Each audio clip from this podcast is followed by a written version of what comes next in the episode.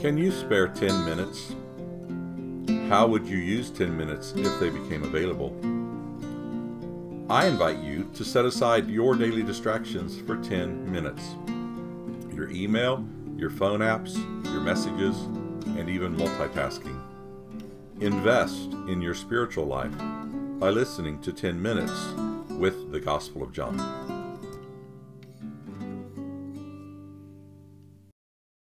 Welcome to episode 5 John the Baptist. Other Gospels distinguish the first John encountered in the Gospel narrative from the son of Zebedee by calling him the one baptizing. Yet in the Gospel of John, only this first John is ever named. The significance of this absence of a qualifying description points to the more crucial role that John, the Baptist, plays in the activity of God. What might that role be? A single man named John appeared, having been sent by God. John 1 6. Jesus is not the only person in the Gospel of John to have been sent by God. His cousin, as identified in the Gospel of Luke, is also identified with this significant role. But why was John sent? John came as a witness whose testimony concerned the light so that everyone would believe through John. Verse 7. John serves as a witness, indeed, the first witness, that this light, described in the first five verses, is for humanity. Thus, one crucial element in John's identity is found in the testimony he provides regarding God's powerful word, but he remains only a witness. John was not the light. Rather, his testimony concerned the light. Verse 8 John was not sent representing the end of God's activity, but was sent as a reminder of God's activity. As the gospel narrative opens following the prologue, we learn more about the testimony of this individual. We have no descriptions of John such as are found in other gospels. There is no eating of wild honey or wearing scratchy leather garments.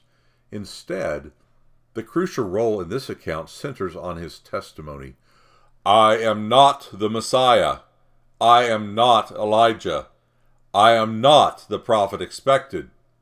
Verses 20 through 21. I am a voice crying out in the wilderness. Verse 23. John's testimony begins with denials of an identity others might wish to give him. Instead, he claims only to be a voice in the wilderness, as the prophet Isaiah indicated in the Old Testament. As is so often the case, we rarely understand the complete meaning for a word or series of words. Since they are used in a context, they are only understood by those who know the context. Such is the case here. Isaiah 40 begins with God's message God says, Bring comfort to my people. Priests, speak to Jerusalem's heart and comfort her. Her humiliation is completed, her sins are forgiven. She has received at the hand of the Lord double for her sins. Verses 1 and 2.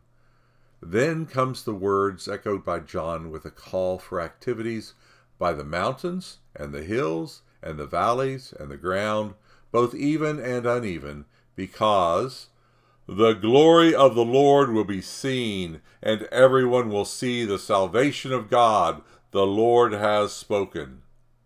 Isaiah 40, verse 5. It comes as no wonder that those in proximity to John's voice were responding to his words. Something good is about to happen. Something good is on its way. Something that hasn't been seen for a long time. But these who heard John's response to their interrogation were not satisfied. Their continued inquiry lets us know that John did more than speak. He also baptized. The common folk seemed to understand the spiritual significance of John's testimony, and they responded appropriately. Yet the teachers, who were sent from Jerusalem and not from God, did not understand back to the Gospel of John. There is more to John's testimony than mere repetition of a dead prophet's message. John came to testify concerning the light, and he does so. John testified concerning this one as he heralded, This one is the one of whom I spoke. One will appear after me, who has always been before me, because he is of greater importance than I am. Verse 15. John's first testimony in this gospel was that one is coming, an idea he repeats to those making inquiry while expanding on the tremendous significance of this coming person. I baptize with water. Someone is standing in your midst whom you do not know, the one who comes after me. I am not worthy to even remove the sandals from his feet. Chapter 1, verse 26 and 27. This man, who was forcing the urban leaders in the important city of Jerusalem to send messengers out into the rural wilderness area to find answers to their questions, received the message that one was yet to come who was of incomparably more significance. How would these urban leaders respond to the light? John identifies Jesus. John's opportunity to give further testimony about this coming one arrived quickly. He saw Jesus coming toward him and provided more information. Behold, God's Lamb who will take away the world's sins. Chapter 1, verse 29. Heard within the context of Isaiah 40, as seen above, the words of this voice crying out to the wilderness regions can be more fully comprehended. John follows this declaration by repeating his testimony from the prologue. A man is coming after me who has been before me, because he was greater than I. John now provides a direct answer to a question from the previous episode. He is baptizing so that this coming one might be revealed to Israel.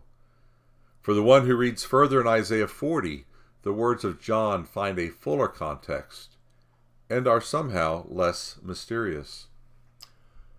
Climb a high mountain, Zion, who proclaims the gospel. Lift your voice loudly, Jerusalem, who proclaims the gospel. Lift your voice without concern and say to the cities of Judea, Behold your God. Isaiah 40, verse 9. The testimony of John is no longer spoken in riddles.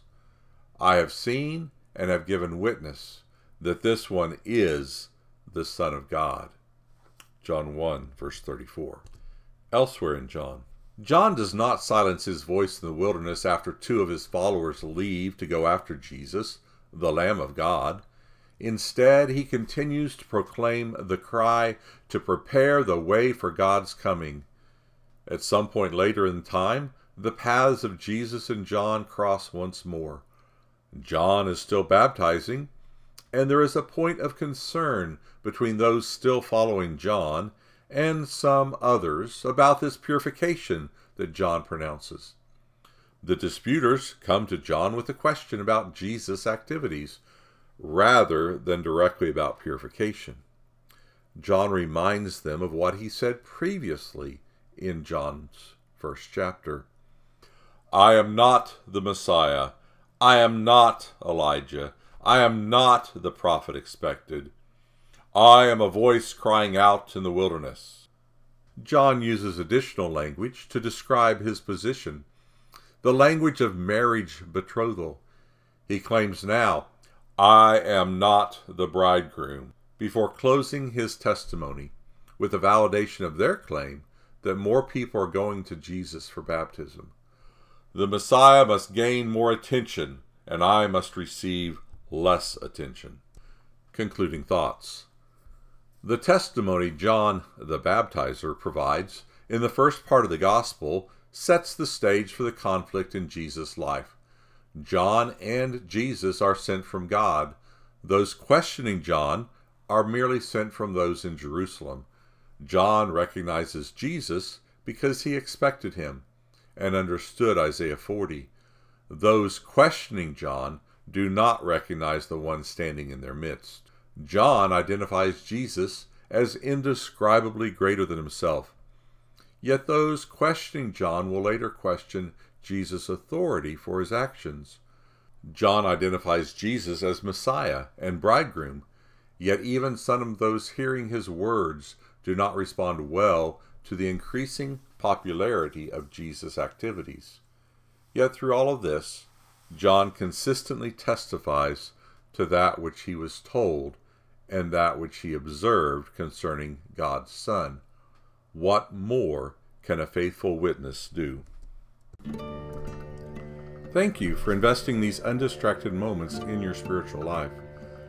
I invite you to return later for another episode of 10 Minutes with the Gospel of John, composed and narrated by Stan Harstine. All rights reserved.